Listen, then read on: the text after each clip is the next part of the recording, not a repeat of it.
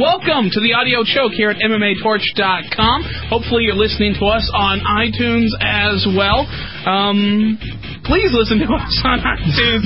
If that's an option, then go ahead and go for it, man. It's crazy. All right, so here at MMA Torch, leave a comment. Let's get a discussion going over at the forum and all that other good stuff. Also, um, audio choke at twitter.com. Find us on Facebook and MMA Torch on Facebook.com as well.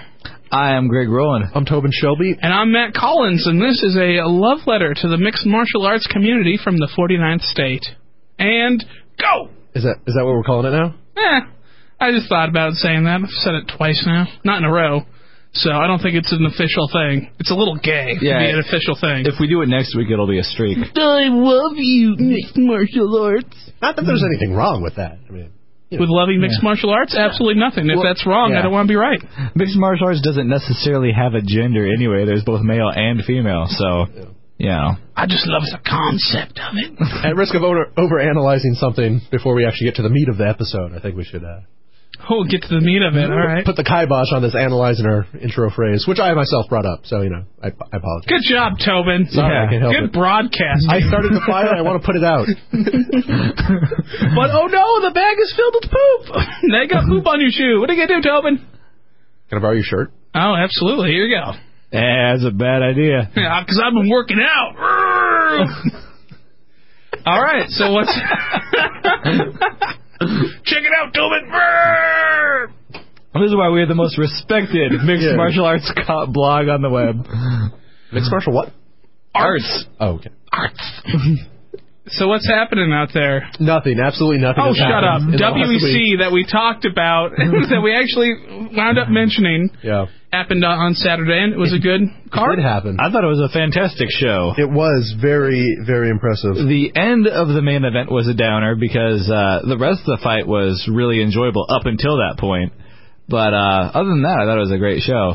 Yeah, and the championship belt uh, for bantamweight, I believe. Yeah. Yeah, Brian Bowles ended up uh, at the end of the second round. Uh, the fight was stopped due to, uh, I think, a doctor stoppage. Uh, it turns out Brian Bowles had broken his hand, Yeah, between rounds they stopped it. and the, he also appeared to be limping and stuff. So, uh, yeah, unfortunate. It was a very exciting fight up until then. Uh, almost a, a little one-sided uh, for Dominick Cruz, but it wasn't non-competitive.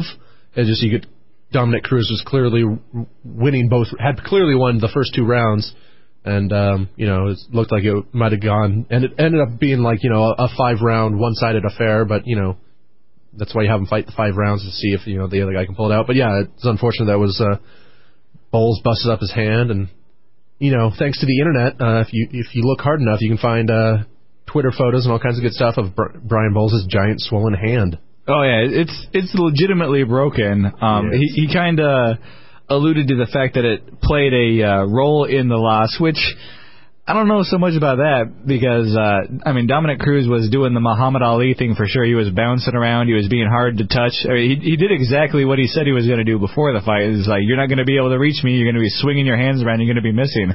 And I mean. uh Bowles connected with some punches here and there, but I mean he broke his hand and he did not connect with a whole lot of punches. So um I mean he he was clearly losing and I think even without the injury he probably still would have been losing anyway. Um it, it's not like he completely changed his game plan like when Urijah Faber broke his hand against uh Mike Brown a while back where he started throwing elbows instead. And Brian Bowles was still going out there throwing big punches uh, it probably just hurt more when he landed him. Yeah, yeah. Like I said, it, it it's always it's hard to judge, and hopefully, you know, down the line we'll get the uh, get a rematch at some point once everyone's healed up, and I would imagine Bowles gets another win or something like that. But uh, yeah, it's just one of those. It's just one of those what if scenarios. You know, like uh, Greg mentioned, that's a good point. You know, it, I don't I don't think Bowles w- would have necessarily won that fight anyways, but you know, it's just Yeah, you got to have it finish is is the thing. So it's yeah. It would have been nice to see that go five rounds if it would have. yeah, Um, it was I mean, very good, well paced for sure. Yeah, and I'm uh, I'm really liking what I see from Dominick Cruz. Obviously, he's the champ now. Yes. Um, so you know he's pretty much on top of the heap at 135.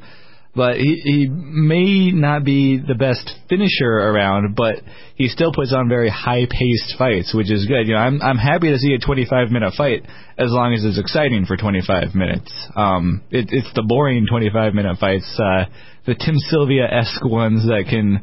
Uh, turn off a lot of fans, but I mean, as long as you're moving, as long as you're punching and kicking and doing stuff, I'm all for it. Yeah, Dominick Cruz came across as, and not in a bad way, but he came across as very manic. He was throwing all kinds of stuff and switching up levels, and some of it was more effective than others. But he, he was constantly pushing the pace the whole time, which I thought was really uh, really impressive for him. He, he did a lot of feints too. I mean, you could see him like look like he was about to go for uh, some sort of attack s- constantly. I mean, he probably threw half the strikes that he looked like he was about to throw.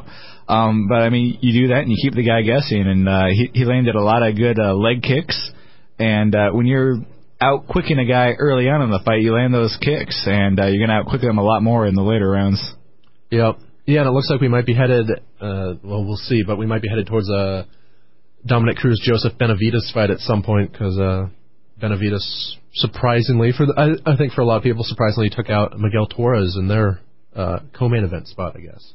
Yeah, and that would actually be a rematch, I believe. They were saying uh, Benavidez' only loss was to Dominick Cruz a while back. So uh, that would be a rematch. Uh, this time, three ra- or five rounds instead of three. And uh, yeah, I mean that that fight against Miguel Torres was very impressive for Benavidez. He, he got the submission of the night for the the guillotine, which uh, he he almost had like a triangle choke and a guillotine going. Uh, at the sa- I mean, obviously not choking him with both moves, but he had uh, the arm in and the other arm out. It looked like it, you know if Torres would escape from one move, he had the the second one ready to go. Um, and he had him opened with a really nasty cut uh, from a, an elbow. Uh, I think in the the side mount or the mount. I, I don't remember exactly what position they were in when he did it, but uh, he bloodied him up and put him in a pretty gnarly choke there. Yeah, the guillotine certainly didn't help the uh, the bleeding. Uh, I, I noticed as soon as he got it in tight, you just saw more blood gushing from Miguel Torres' uh, forehead there, which you know makes sense because a lot of pressure building up there. Yeah. But yeah, I just looked it up, and yeah, Dominick Cruz beat Joseph Benavidez uh, back in August of '09. That was actually the same card where Bowles beat Torres for the uh, bantamweight belt. So might be uh, in, some fans' eyes, it might be a little too soon for another match between them. But I mean, if you have two top contenders, you know whether they fought recently or not, you might. Uh, Unless you have uh, some other really good options, I don't, I don't see why you wouldn't put them in against each other. And especially since Benavidez just won against such a, a large name at the weight class in such an impressive fashion, I don't see why not give him the title shot. And they already kind of have that built-in storyline uh, of the rematch to uh, to help build it up a little bit more. And uh, that could also set up a rematch that some people are already talking about with. Uh, the losers of both of those events. People are already talking about the Miguel Torres and Brian Bowles rematch. Yeah, that'd be that'd be interesting because uh, you know I, I know after Brian Bowles beat Miguel Torres, uh, there was some talk about you know any time like a longtime champ is kind of beat is beat. You know, the first time it's like oh maybe it was a fluke or you know give him a, giving him a give him a rematch. You know he was just off his game that night, and then you know if the champ lose the former champ loses again, then you're like okay what what happened? Uh, what's going on? Oh no! Miguel Torres is the best fighter in the world. I don't understand.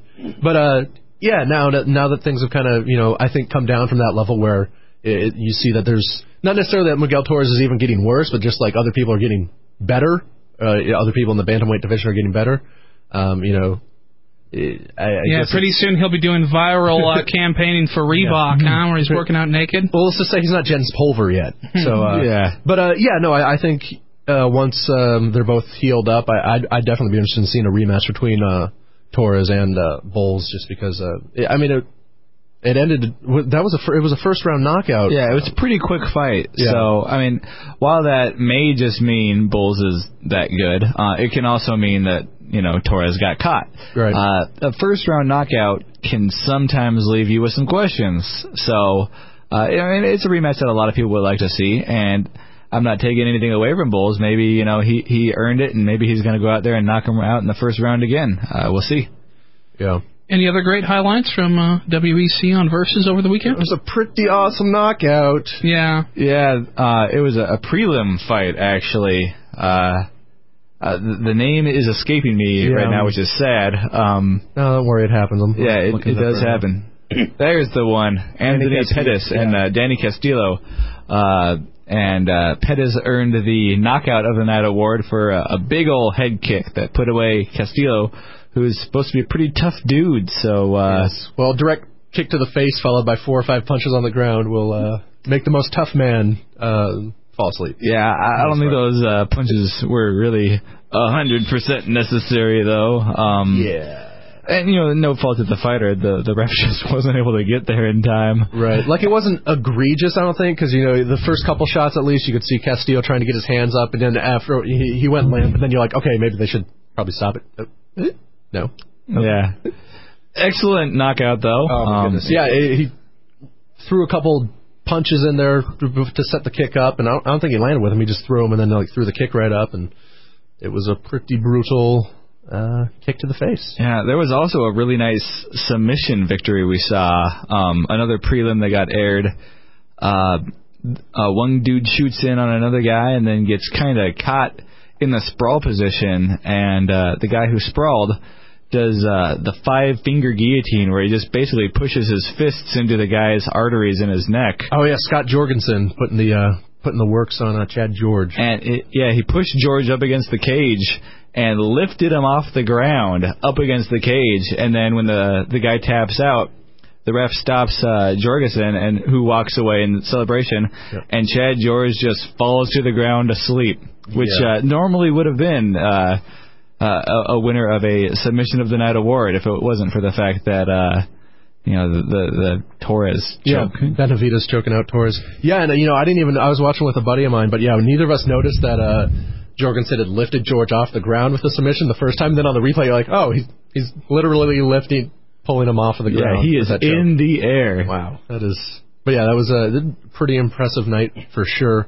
Um, you know, looking through, there's a lot of other fights. Um, I guess the other other name name fight. You know, we don't need to necessarily break down the whole card, but um, Javi Vazquez and Jens Pulver, and Jens Pulver trying to make a comeback again. Oh, how'd that go for him? It, it didn't go too well. Um, you know, he, he had some How shining moments standing up briefly, um, but he got taken down, and he he got put in the crucifix position where he was getting elbowed, and he just got this huge bump on his forehead. He looked like he had this big old horn going on, and then he, you know, excites everyone by escaping from the the crucifix and immediately gets armbarred like right after that. So that was sad. And I mean, hi- his post-fight speech was equally sad. Where you know he, he's an emotional guy and he tends to cry in his interviews, win or lose. And uh yeah, the guy was asking him what's next for him, and he's just like, I can't cry in front of you guys anymore. Uh, you know, it, it was uh, it was a tearjerker. Did he quit? You know, like yeah, he- Sound- sounds like he was leaning that way, but I mean, yeah, if I'm not going to cry in front of you guys anymore and he cries no matter what, then he wasn't really committing to quit. He kind of said like, "We'll see where we go from here." But it, it sounds like uh, this would probably be the end for him. He had just moved to a new camp, I believe. He had he'd been talking about uh, how he left the Miletich fighting team, which he was the last guy, the last name guy, I guess, to to leave the camp. You know, guys like Matt Hughes uh, and Jeremy Horn left long ago. Um, and the camp's been kind of dissolving, and here's Jens Pulver, the the one like big name left, and uh, you know, he, he didn't really have a whole lot of uh, really experienced guys to train with over there anymore. He'd uh, kind of taken the role of the teacher instead of uh, a student, which, you know, like I'm sure that looked good in his uh, in his pocketbook, but probably wasn't too good for his his fighting abilities. So he left the camp and he goes to a new camp to uh, to try and train for this fight, and I mean, it, it still didn't work out too well for him. The game has passed him by at this point, so I think it would probably be for the best that he uh, retired. But you know, at the same time, for the WEC, it'd probably be best that he stuck around for a little bit because he does have the name value, where WEC doesn't really have a whole lot of that going on. Yeah, I mean, he really is. You know, it, the the the legend in the sport phrase kind of pat, to, tossed around sometimes too much. But I mean, yeah, he, he's really, you know, he was one of the first big UFC like lightweight fighters, and you know, beat BJ Penn for the belt or defended against BJ Penn for the belt, and you know, he's got quite a resume. And it's just one of those things. You know, he doesn't seem, and it, age catches up with all athletes, and sometimes they can kind of prolong their careers by kind of evolving with the game a bit. But Jens Pulver. Um, more or less has kind of been the same fighter for quite some time, where he's he's good stand up, good, good puncher, but you know, and he's got some defensive wrestling and such. But if you get him on the ground, uh, he can he can get in some trouble pretty quick most of the time. Yeah. You know, it's just he hasn't. Um, and you know, uh, maybe he has worked on it, but you know, it just it doesn't hasn't translated into into his more recent fights that he's uh, working to kind of uh, address those gaps in his game, which uh, Javi Vazquez kind of exploited him on the ground there. Well, and also time seems to be kinder to heavyweights than it does for the smaller guys. Is you know they say speed is the first thing to go, power stays for a long time, which is that. Well, you see guys like George Foreman win uh, heavyweight titles in their 40s, and uh, I mean Jens Pulver is not an old guy. I think he's like 35, but you know, w- when speed is your biggest attribute, uh, you know, like at 35, that can be a big deal. And also, when you get these little guys, they're a lot more well-rounded than uh, than the heavyweights are.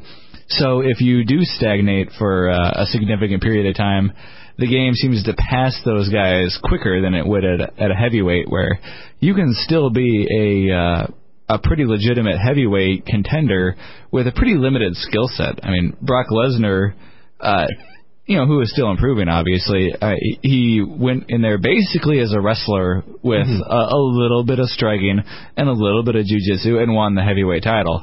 He's getting better striking and better jujitsu um, over his time in the UFC, but you know, y- at at the heavier weights, you don't really need to be um, nearly as good in terms of uh, having a complete game. So when you're a guy like Jens Pulver, who's outstanding in a couple of things, but kind of declining in those, and then uh, kind of iffy at a lot of other things, that that makes for uh, makes for a, a kind of shaky future. Yeah, yeah. So we'll see. I mean, again, he's a pretty, big name in the sport for a while, and uh, it's always, you know, it's like, do you, from a fan point of view, it's like, oh, you want to see them get that one last victory and right to the sunset? That never happens in sports, like very rarely.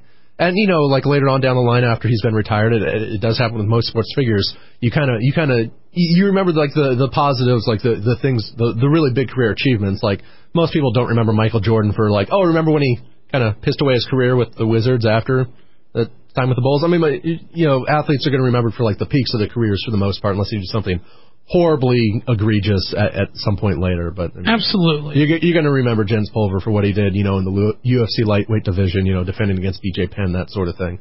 So, uh, Mm. but uh, yeah, who who knows? Well, we'll what what he'll do from here. Well, anything else from WEC or move on to something else? There's one other fight I'd like to talk about. It's the uh, the first one of the live card. Um, uh, Yeah, let me once again, the name is escaping me. Bart uh, something. Bart Palaszewski. Yeah, against uh, who is he fighting against there? Karen. Darabedyan Yeah, that fight. Good job, That was- You're rocking the names today. You know, so far.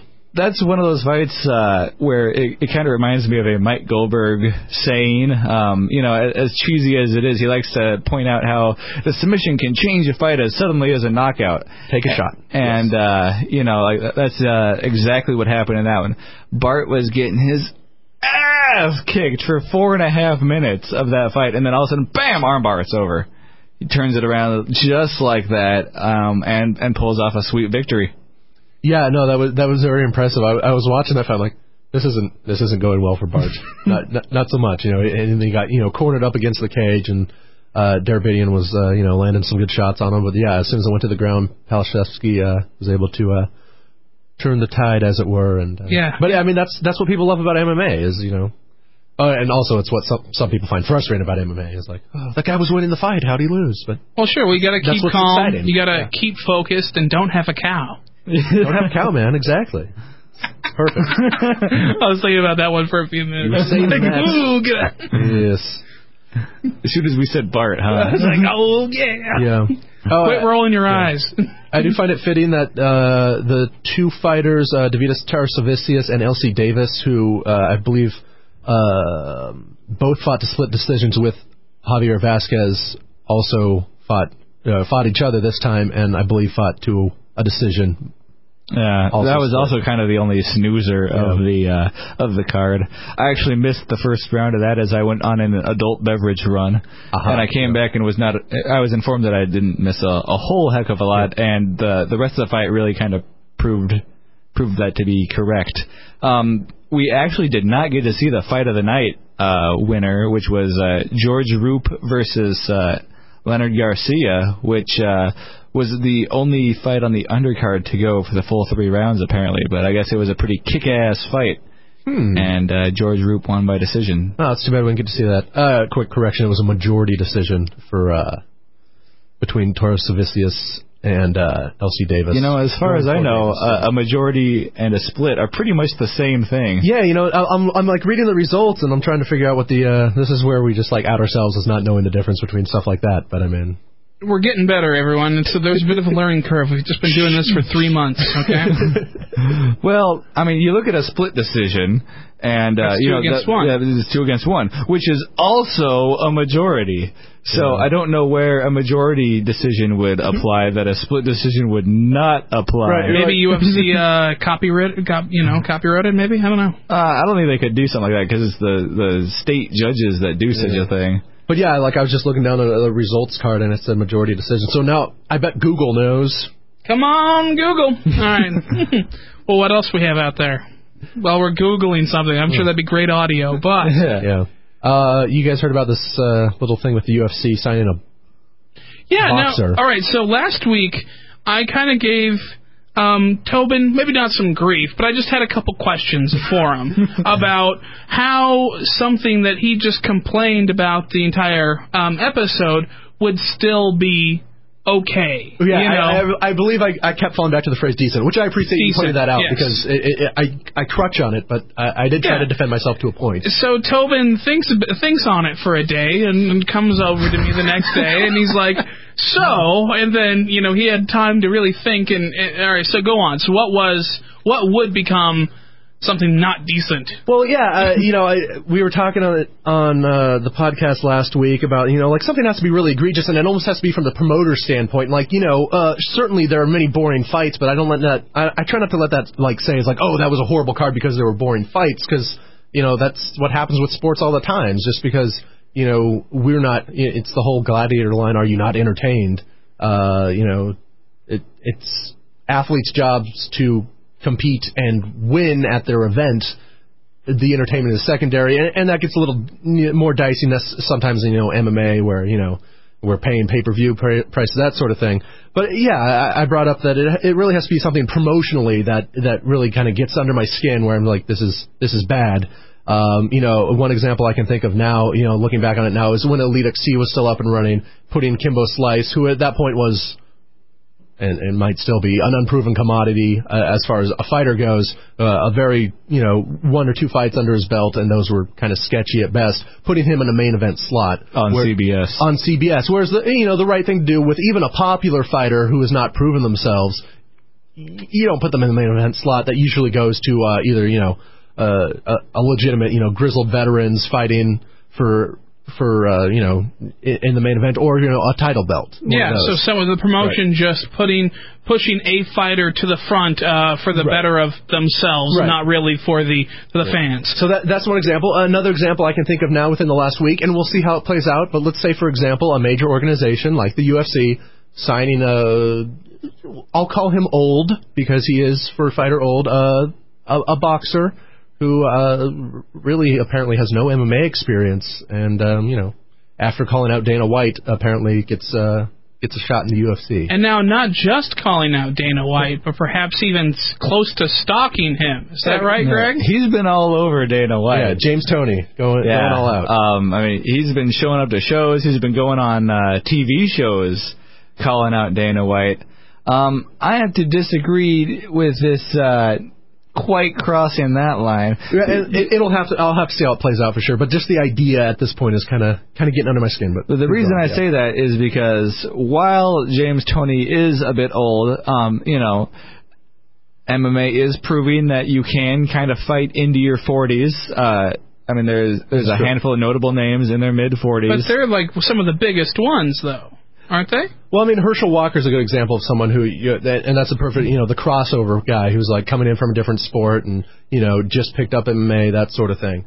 So I mean, He did have a good yeah, debut. he- one of those true. freak freak athlete guys who, who's much younger. His body seems much younger than he is. Yeah, but anyway, I mean, James Toney, while he's old, is not super old. Right, right. And he is a multiple time champion at boxing. Which is not mixed martial arts, but is one of the core styles of mixed martial arts. While I would not expect him to survive a takedown followed by some ground and pounder jiu-jitsu, uh, should he manage to keep any fight standing, he would clearly have the advantage. Um, it's not like he is a pro wrestler or you know a football player even uh, where the, their style is not applicable to mixed martial arts. Being a boxer, I mean, the better boxer you are, that makes you a better mixed martial arts fighter.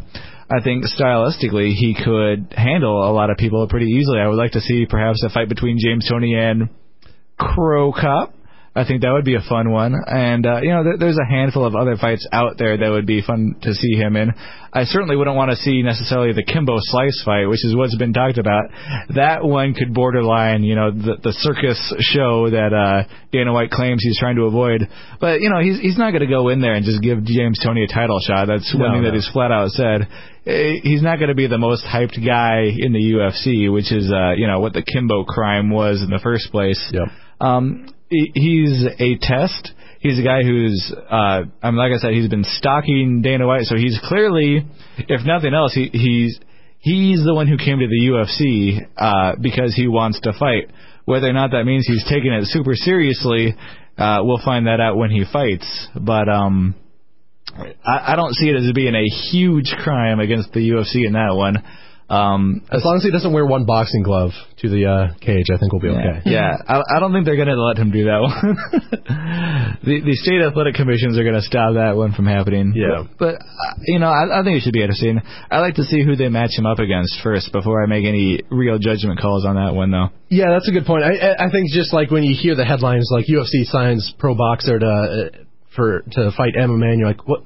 Why? But yeah, again, we'll have to see how it's promoted and how it plays out and everything. But it it is just kind of, and, and again, I'm not I'm not trying to you know. It, it's just Dana White in the past has made big points about you know like not wanting to do freak show fights and all of that and on just, the, yeah, hires a guy. Right, just- on the surface at him. least. And again, we'll see how James Toney tr- trains and all of that. But I mean, just based on a lot of the comments he, James Toney himself has made, where he's like, oh, I'm still going to box and go in between, you know, MMA, boxing, that sort of thing. It, it, it kind of brings to question how seriously he has taken it and, and why Dana White would would sign him like that. But at the same time, Brock Lesnar had one fight and uh, Dana White signed him, and that worked out well. So Yeah. it, it's all about you know where you, the placement on the card, how you promote him, who you put him in against, and it could be just one of those things where. It, it, uh, Greg mentioned, you know, th- this James Toney would probably kill most guys in the stand-up, um, you, just based on his boxing credentials. Um, it could be one of those things where we want to show it's like, oh, well, any anyone who stands with a boxer is, is going to do poorly, but you know, this is MMA. If you get a takedown, he's probably not going to do well. But uh, we shall uh, we shall see how it goes. Yeah, and you know, if, if it was like the the age is the only thing that really can get to me in this situation. And like I said, he's he's old, but he's not super old. Right, right. But I mean, you know, you look at a guy who's a former boxing heavyweight champion, and really, how's that any different than a jiu-jitsu world champion, Right, right. or a wrestling world champion? And you know, when those guys get signed to the UFC, nobody says a word because you know those are the accepted sports to to progress to UFC. But a big part of that is due to the money. Um, there's no money in wrestling at all.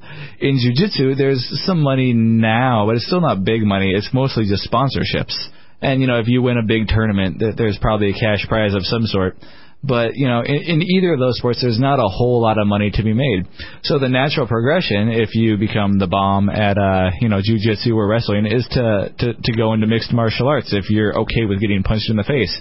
Um, boxers, however, make a buttload of money if they're on top. So they, for the most part, don't really have much of a reason to go to the UFC. But if one of them feels that they uh, that they want to make that uh, transition and they can, I don't really see how it's really any different of a scenario. Yeah, that's a good point. I guess I guess my my my issue with that would be uh, even how the signing itself is promoted and um, the way James Toney himself went about it, where you know he. he it it became like the signing of like it would be one thing if you signed a boxer and you know like oh and he's going to debut on this show on the undercard and like make an announcement. This seemed like it became much more of a big deal, like where and and again, you know, it's it's not like it's a horrible thing, but it just seemed a little more odd than I mean, because we've seen the UFC sign uh, prospect and, and prospects all the time, but you don't see unless it's say Brock Lesnar where they're trying to appeal to a certain demographic. You don't see like a big super announcement like, hey, we signed this prospect or we signed this guy from a, a different sport, that sort of thing. But your point about boxing, you know, being a legitimate uh, foundation in MMA, much like a jiu-jitsu, jiu-jitsu rather, or uh, or wrestling, it, it is well taken. I think that's a good point. Yeah, well, um, just to counter what you uh, said real quick, um, you know, the UFC does sign prospect after prospect, but you know, two years ago, who the hell was Jon Jones? Right. Yeah. Yeah, who the hell is that guy? Like, why is he getting any hype? Uh, James Toney, Brock Lesnar, they get hype uh, as being a prospect because we know who they are. That's why they get that extra little bit of talk about them, as opposed to you know any given uh, prospect. Because prospects, you know, are a dime a dozen. Um, th- there's certain ones that prove to be great, and certain ones that uh, prove to you know just kind of fall by the wayside. Yep. But until they uh, have those fights, you never know. But uh, the guys with names, you know, th- they can live or they can die, but. Uh, they're certainly going to bring in more ratings, more buys, and uh, just gather more attention uh, right away. Yeah. You know, good point. And I certainly don't mean to come across as like being anti. I just found it. I just, you know, my base reaction when I saw it was like, "That's weird." And, it's a totally understandable opinion. Right, Darwin. and, and, and It's I also okay. don't also don't want to come across because when Herschel Walker, uh, the stuff with Herschel Walker and the Strike Force uh, in Strike Force came about, you know, I was kind of, you know, I understood why they did it and that sort of thing. But uh, I, I I guess one of my things is the UFC sh- UFC doesn't need they don't need to like trick people into watching their product. The UFC is solid. They're established. They've got you know so many pay per views a, sh- a year. They you know, they you know have steady uh, viewers on Spike. Uh, even the, their prelim cards that they do get you know a million plus viewers. Whereas uh, up and coming promotions or you know pro promotions that start you know after years still uh, are just now kind of coming onto the national stage like a Strike Force kind of need all the help they can get, which uh, so I don't I don't want to sound like a double standard, but again, like UFC is clearly above all the other MMA promotions when it comes to you know being having a, a good established name, having their uh, you know their business model set, having their you know uh, their brand name kind of intertwined into you know kind of pop culture where like most people know that people still confuse UFC for MMA. You know, you, you know, it's like oh I watch some MMA. What's that? Uh, it's like UFC. Yeah.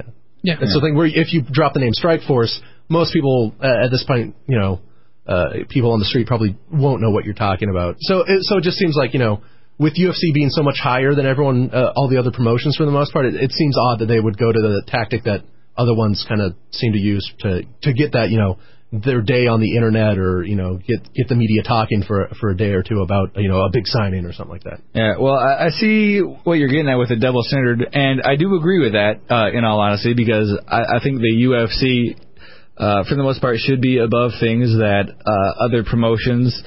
Well, I'd like them to be above it, but I would understand completely why they wouldn't, because you know you, you got to do what you got to do to survive. Um, but at the same time, I kind of see the uh, James Toney signing as being a bit more legit than the Herschel Walker signing. You know, Herschel Walker does appear to be an outstanding athlete, especially at 47, and you know he may surprise me, but you know, it's like boxer versus football player. Uh, you know, one of them's clearly a more legitimate uh, prospect in terms of uh, past accomplishments in related sports. Yes. So uh, You can't, uh, but shoulder tackles I'm sure are very useful in MMA. So, yeah, well, he did seem to have good takedowns. He spent the whole fight on top of that other guy. yeah. So the one boxing glove is that a Tekken reference? No, that's uh, That's that old school UFC. I think UFC won. Yeah. Was that it? Yeah. Okay, who did that? Some guy. That's awesome. All right, I was like, is that a video game? But you guys had such a good flow going that I couldn't. Uh, Yeah. Is that Tekken? Yeah, I, I forget in? the guy's name, but he was the boxer. I think in UFC one, and um, Came out with one boxing glove. yeah, he, he was Could he fight like that? No. He got Well- taken down and beat. Yeah, he, he got his ass handed. I believe he fought Royce Gracie though, so uh, you know that, that was to be expected basically. But he was supposed to go out there bare knuckle, um, but he refused because he did not want to break his right hand. Uh, which I guess he was okay with breaking his left hand, um, but he came out there with uh, with one boxing glove on and continued to just lose. Yeah. It, it was a quick fight. All right. It wasn't pretty. Oh, by the way, uh, we mentioned it like before we got on the James Toney kick. Uh, the difference between a majority decision and a split decision. Majority decision, according to the internets, uh, is when two judges score it one way and the other judge scores it a draw. Oh. Yeah. So, Mm. Well, excellent. Well, now we know. Thank Yes. you, Tobin. So, Thank uh, you, Google. yeah. Thank you, internet. Thank you. we give you a blood sacrifice. Oh. That seems a little. Little much, huh? Huh? that seems a little extreme. For Google, never.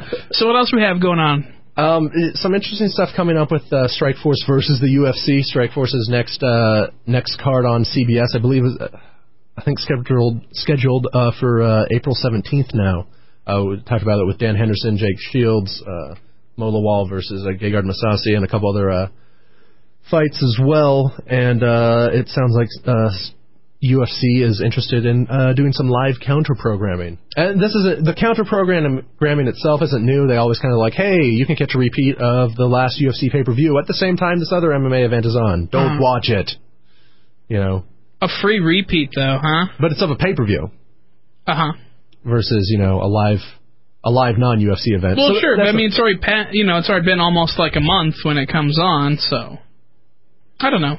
So I guess it- if they it- wanted to, they would have looked up on Yeah. the internet. Yeah, Yeah, I'm sure it does. It, they definitely, I mean, because you know, a lot of people who watch you know stuff on Spike TV don't necessarily see you know watch every pay per view. So it, I mean, it, it's effective in that they do get viewers for that. I mean, they've run specials uh, like a Chuck Liddell special one- one time uh, back in the past, but I think this is the the first time uh, there'd be two live uh, MMA per, uh, cards on TV at the same time. Before we've had like the UFC has countered a, a pay per view Yeah. with a live like I, I remember I think one of the afflictions cards uh, uh, the UFC ran a Anderson Silva Yeah, that was the shot. first one. Yeah, that was the first time Anderson Silva fought at uh, 205.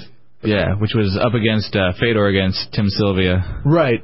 So so we've seen them counter promote before, and again, it's not new, but I think this would be the first time we see the UFC kind of. I think it would be like a fight night type thing, and the details are still kind of sketchy at this point.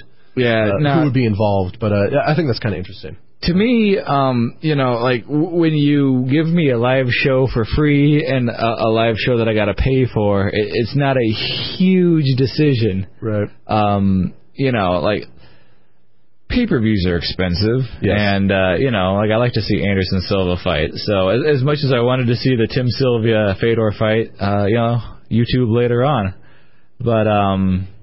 Uh, w- when you're fighting a, a live card that's for free with a, uh, I mean, is this even a live UFC or are they replaying a uh, a pay per view? No, it sounds like this would be a, a live UFC like fight night um, that they're they're planning on. All right. Well, in that case, I, I guess it really kind of depends on the card. But um, I mean, even then, y- you almost just kind of want to go with Strikeforce just to uh, to keep them around, because uh, I mean, CBS is not going to be too happy if they get poor ratings on this one. And the card, you know, sounds pretty good. And I don't know what the UFC could throw at them. I'm sure they can throw, Right. you know, well, they huge throw- names They at could, yeah, the, the, the UFC has the benefit of have uh, first of all, you know, being an esta- the UFC brand being established, uh, and yeah, they they have kind of more named fighters. Uh, and this is like uh, I think I think Bloody Elbow kind of had an interesting piece up about it, how this could be like Strikeforce's last stand on network TV, because again, it it all comes down to ratings.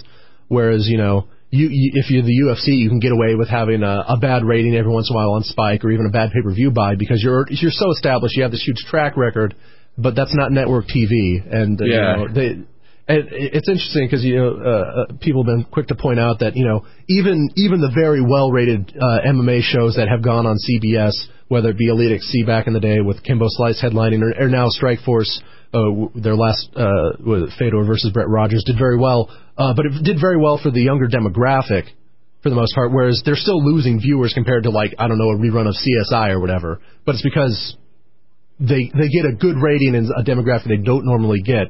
So it's kind of interesting analysis going on at several websites about you know the uh, the the trade off there, and, and when eventually that kind of becomes a losing effort, you know. So um, you know Yeah. if if if the Strike Force card hits like a, a low, you know, will, will that be it? That sort of thing. So yeah, and I, I'm always a fan of you know the competition breeds uh, you know excellence type deal. You know where if you have two really strong competitors, but uh, I I guess you know the, the end of the argument is I'm glad I have DVR. So Yeah, I've got two TVs too. Yeah. Yeah.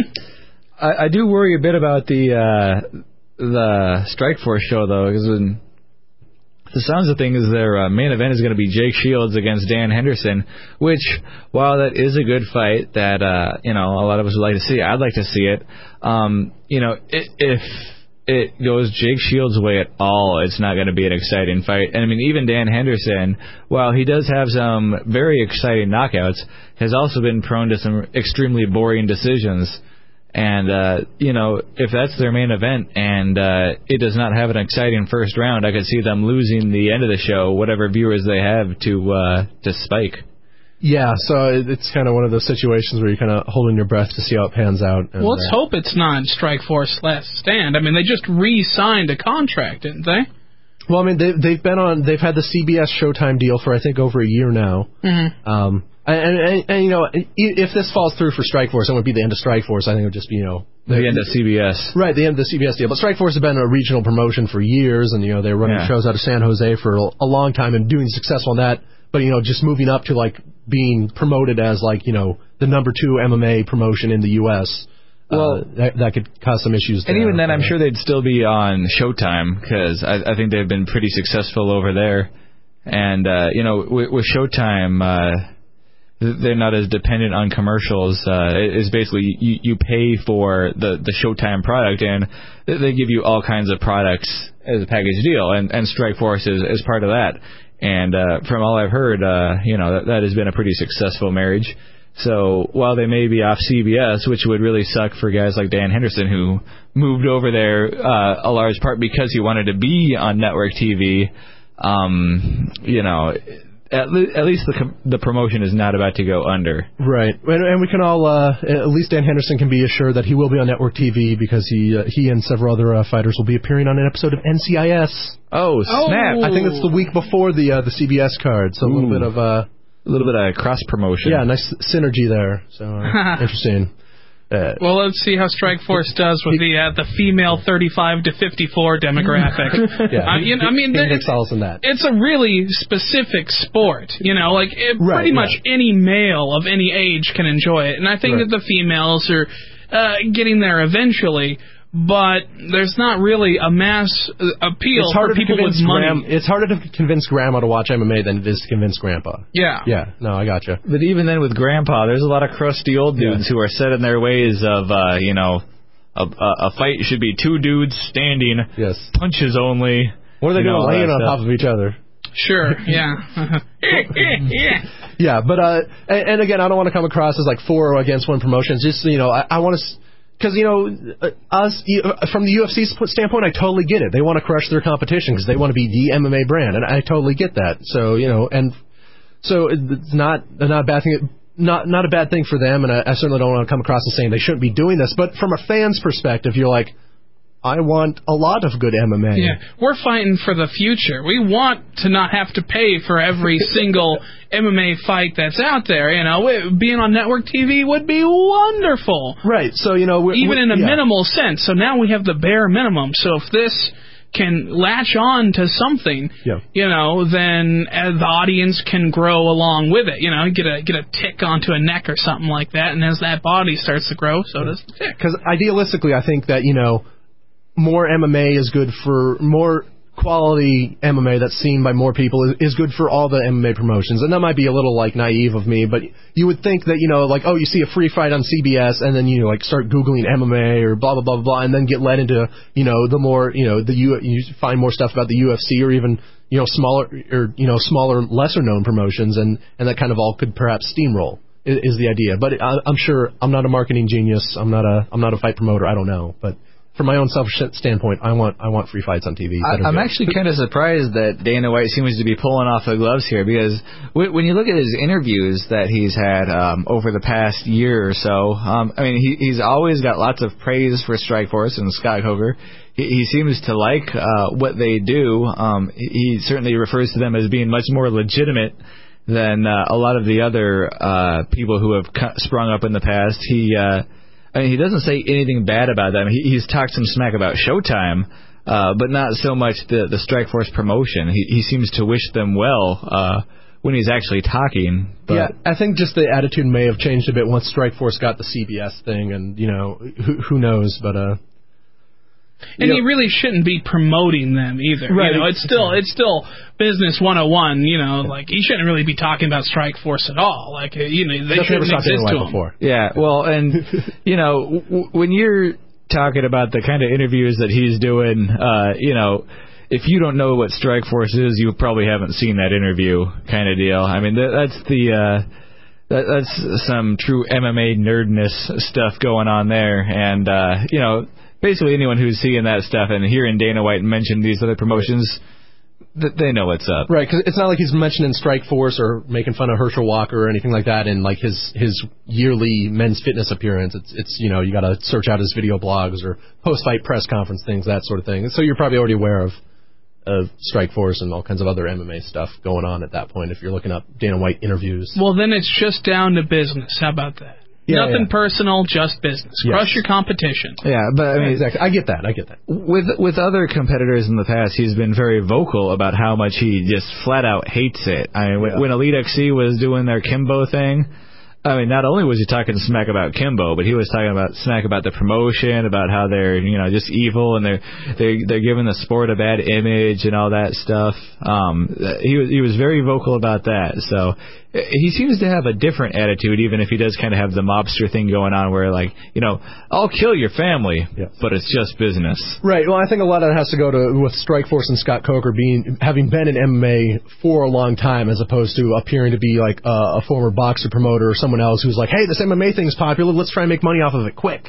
Whereas like Scott Coker's been been in the game for a while, and Strike Strike Force has been around for quite some time doing doing their MMA thing on a smaller scene. So I think- That's true. I think it's more of a a little bit more of a respect thing, but uh, So until we see a UFC card, we'll be watching CBS. Is that what we've gotten to? well, yeah, I, I'm gonna Probably watch both. Yeah. Yeah. If for those of us that don't have an option, if Yeah. you didn't, Tobin, what would you do? Oh man, I I don't know because like part of it is really like you know the U, part of it's like the comfortability, uh, being comfortable with the UFC. Like the UFC's on all the time, like and that doesn't make their events any less special, but like.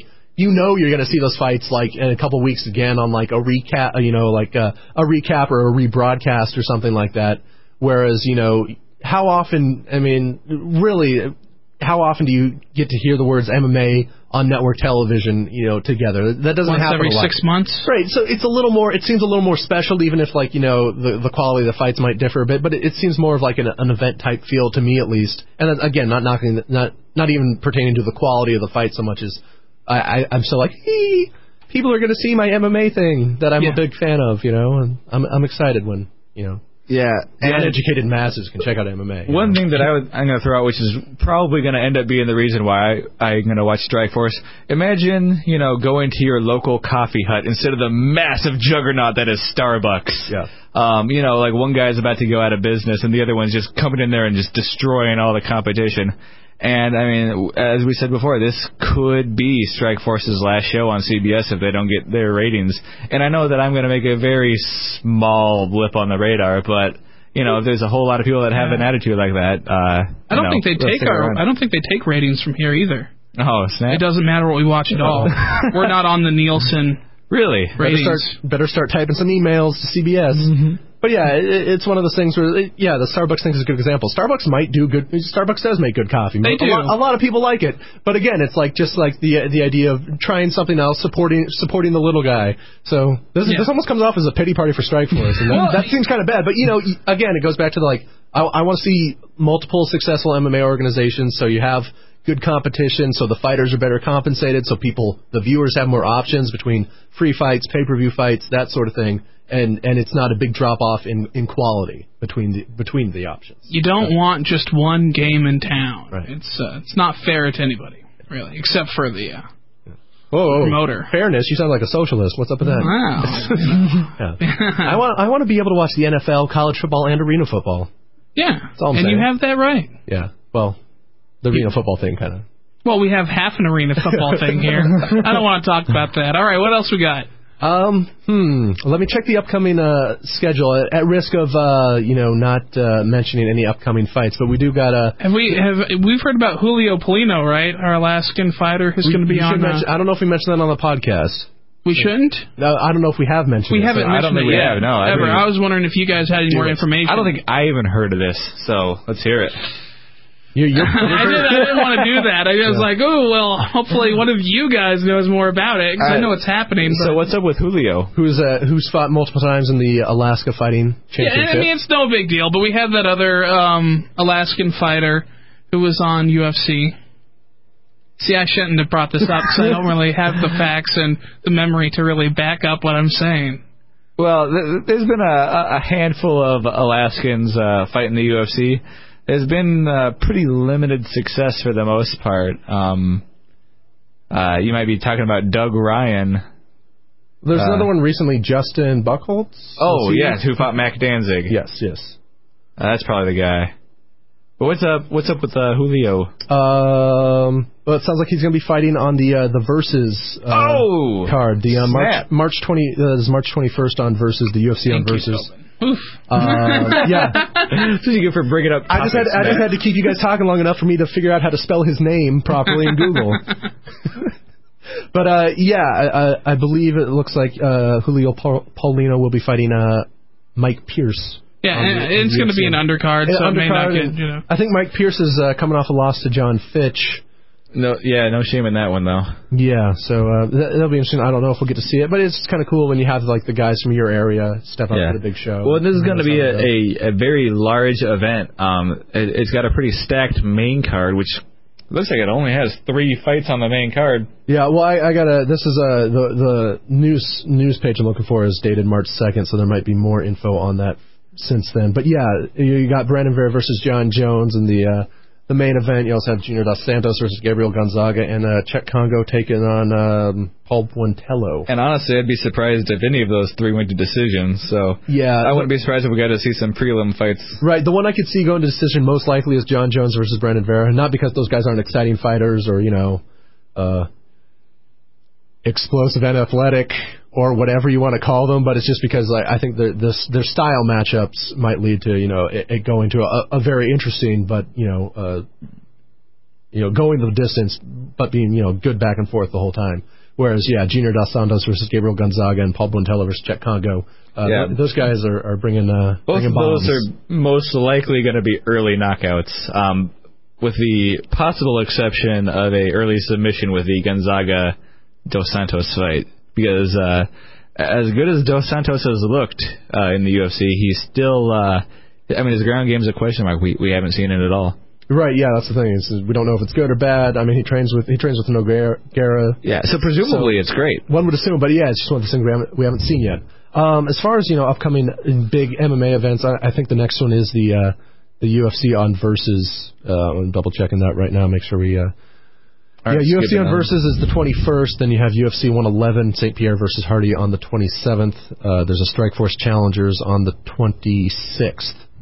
Oh, so that'll be a good weekend. Right on. We got more Yeah. shows coming up, so Yep. So hit on those more then. Yeah, but I, I think we're kind of like we get hit that one week lull where things will kind of be cool and there's no like big event this weekend, but like starting next week uh, and going forward, it's going to be kind of kind of nuts for a while. We're going to be busy. Yeah, Oh, so nothing going on this weekend. Uh, not not between the UFC, WC, and Strikeforce. You got any dates lined up? Uh, I do not. Bummer. I went on a DVD buying binge though. Yeah, so what else did you buy? What? You you bought uh this guy bought uh A's well, wait Smokin' Aces 2, because that looks like a great movie, right? I'm like, I own the first one. Why should I buy the direct DVD sequel? Yeah, why not? why not? Yeah. Yeah. There aren't any even MMA, uh, there aren't even uh, any MMA fighters in that movie. Why would I buy it? why not? Yeah. Have you seen the Scorpion King 2 yet? I have not. Uh, I've, I've thought about combining that with the Starships Trooper 3 night. They went to three, huh? Yeah. Yeah. Wow. Still the unisex shower? I, I don't know. One can only hope. All right, well, cool. Anything else you want to hit on, or call it a call it a day? I'm trying to remember if there's anything else I should feign outrage over or anything like that about. Uh, I mean, You've been feigning all over the place today. a very opinionated Tobin Shelby. yeah. Um, you know, nothing big comes to mind. We covered the James Toney stuff from last week, which is kind of like the big signing deal, brouhaha. Um, oh, Strike Force, please don't sign Jose Canseco. Yeah, I met you. I, I, I'm all I'm all for Herschel Walker. You know, he seemed like don't don't don't go. Yeah, near Jose Canseco's really been trying to make it happen. Yeah, he's pulling Uh, James Toney. And, and, you know, Jose Canseco did have a mixed martial arts fight in Dream, and he even said, like, I didn't train, I just fought because I needed the money. Like, you know, he got paid a quarter million dollars to go get his ass handed to him by. That's not uh, the kind of attitude we want. in yeah, well, I mean, he is a guy with a big name from his uh, baseball career, but uh, you know, he seems kind of like a scumbag for you know selling out everyone he's worked with for 20 years. And uh, you know, like he's not a mixed martial artist. He's uh, a, a famous guy who's trying to make a buck because he needs the money. Yeah, we don't uh, want we don't we need to see celebrity MMA. You know. Yeah, well, a- and if we do like make it its own show, we saw celebrity boxing, and On he Fox, and he lost on that too. Um, you know, like why don't you start with a smaller show? Right, like he does, like uh, you know, uh, Herschel Walker and even to an extent James Toney, they they are you know seem to be legitimately legitimately interested in MMA. Uh, and you know have that competitive edge, whereas Jose Canseco, what, fair or not, comes across as just wanting to capitalize, you know, drag out his 15 minutes of fame or whatever a little bit longer, you know, uh, by by do, trying the MMA thing. And you know, who knows? Uh, maybe maybe the Diaz's will rip, whip whip him into shape after some training exercises. But uh, one other thing I wanted to mention, um, we we talked, you know, mentioned at the beginning of the show things that things that I actually can get upset about, and uh, one, uh, not not a big deal, but um, Kimbo knockoff Dada 5000, which you know, if you're gonna if you're gonna rip off Kimbo Slice, get a much more ridiculous nickname first of all.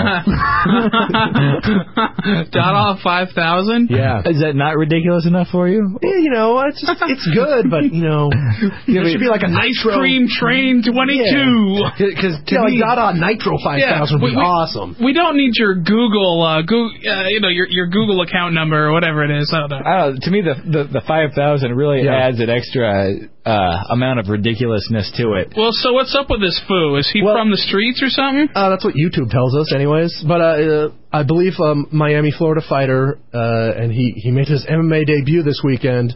And Just uh, at a local promotion? uh, I believe it was. Ooh, I don't want to get the name wrong at risk of like defacing someone. Um, Yeah, it's true. We are the 144th most popular sports podcast on iTunes. but so. that one guy's gonna be listening, and uh, All right. it, was it was a smaller promotion. Uh, I believe it might been like uh, Rock and Rumble or something That's awesome fine. like that. But um, so this fight, and, and again, you know, you're not expecting much. You know, you're like, oh, I'm sure they'll give him a guy who doesn't have a good ground game or anything like that, who can just beat up on the on the feet because this this Dada 5000 it billed as the Street Fighter thing. You know, is Uh-huh. tra- again parlaying the Kimbo Slice popularity thing. Um, he was on his back, and his opponent had full mount, and the ref stood him up.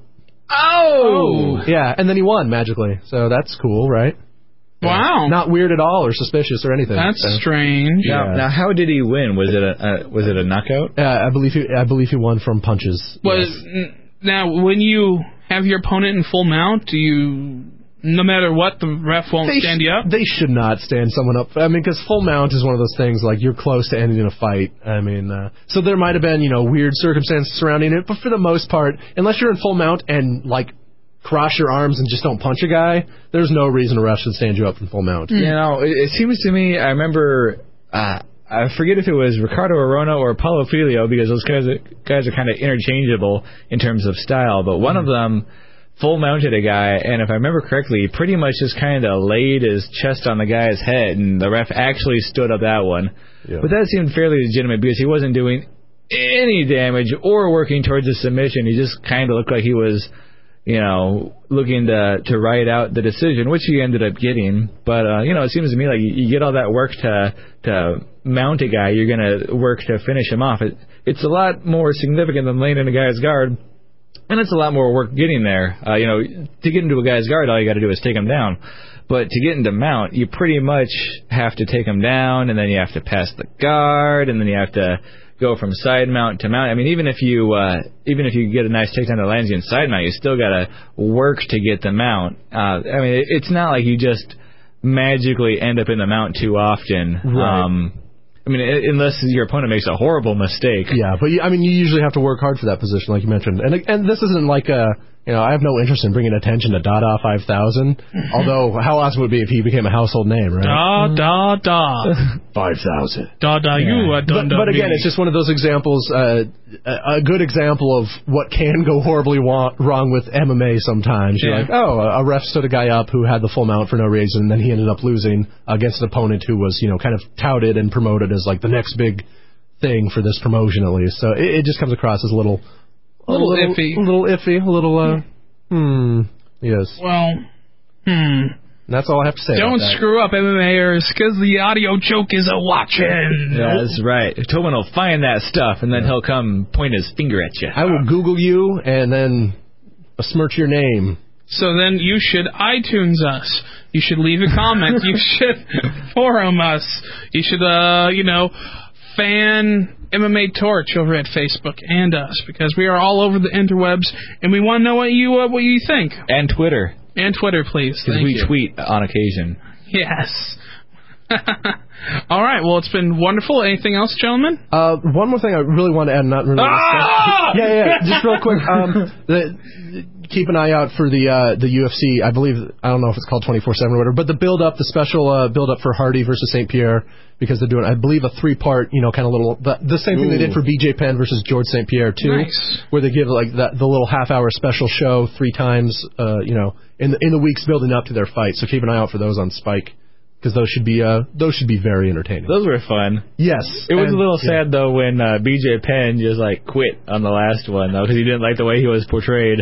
Yes.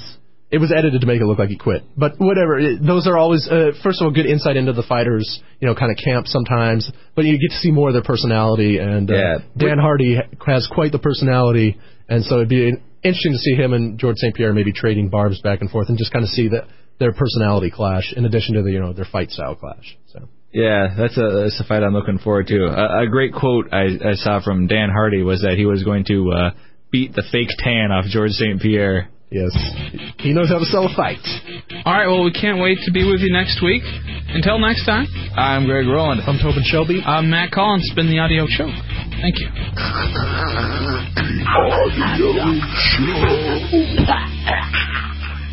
Yeah, you, you know, walk softly, carry a big stick. You know, that's uh, that's Well, the the way fight to do the it on the street. Yeah, The beard man, epic Yeah. beard guy. That's still relevant, right? I mean, it's been like two weeks. I haven't. Uh, I, Not did- I never, anymore? never saw it. I just, you know, an old guy with a beard punches up a n- not old guy who, without a beard. excellent. Yeah. Well, That's what Matt's got to say about that. On that note.